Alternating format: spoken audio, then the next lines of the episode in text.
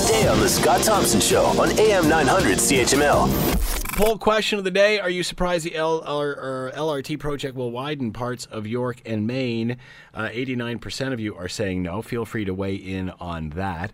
Uh, that's part of the discussion that was on today. The other is it looks like the spur line joining uh, the LRT to the James Street GO station is up in the air or something else will be done. Nobody really uh, is aware at this point uh, what is going to happen. It looks like uh, well, that announcement is is a couple of weeks away, or certainly our options are a couple of weeks away. To talk more about all of this, editor of Raise the Hammer, Ryan McGreal, and he is with us now. Hello, Ryan. How are you today? I'm very well, Scott. How are you doing? Good. Thanks for taking the time to join us, Ryan. We always appreciate it. Your thoughts on? Uh, I understand you're not that concerned that the spur line may not be the spur line. Uh, I shouldn't say that I'm not concerned. I, I don't know enough yet to know whether to be concerned or not.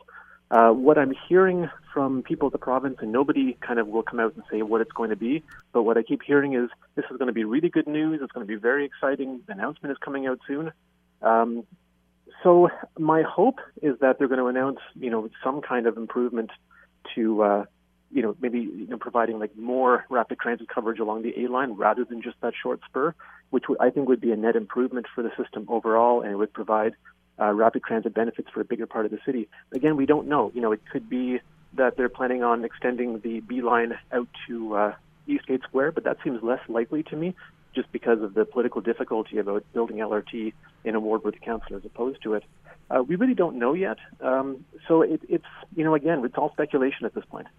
Uh, one of the conditions when Premier Wynne showed up with the big check was that it joins to the GO system. What do you think has changed there? Well, uh, if, if we start with the assumption that nothing has changed, um, then there's a couple of ways of looking at it.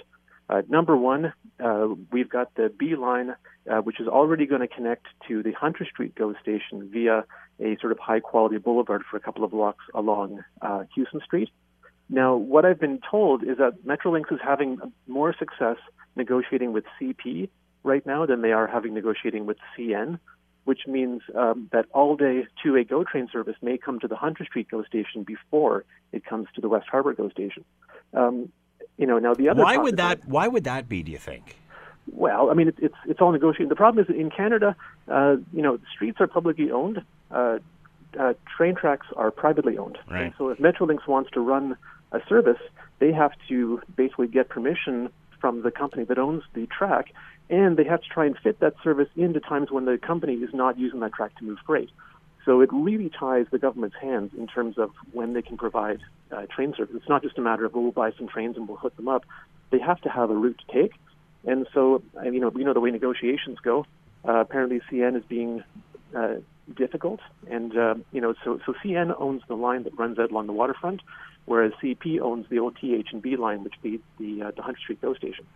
So we could end up with all-day service at Hunter before we get it at uh, the West Harbour, which means that the B line then becomes the main connection to regional transit. I thought other- that was the whole reason of building the James Street GO station, though.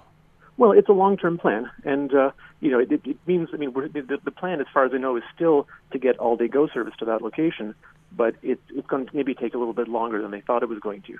And the other thing is, over a longer period, if you think you're thinking 25, 50 year long-term transportation strategy, you've got the Confederation uh, GO station coming online. You're eventually going to have uh, GO train service all the way to Niagara, and so we have to start planning for that now and building that out incrementally. Uh, you know, and, and it's good that they're taking a long-term view. The other thing is, if they do decide they want to do some kind of higher order service along the A line, then that will still actually connect to uh, the uh, West Harbour station. Um, you know, but again, that's entirely speculative, and we really won't know until the province gives us more information. Want to hear more? Download the podcast on iTunes or Google Play and listen to The Scott Thompson Show weekdays from noon to 3 on AM 900 CHML.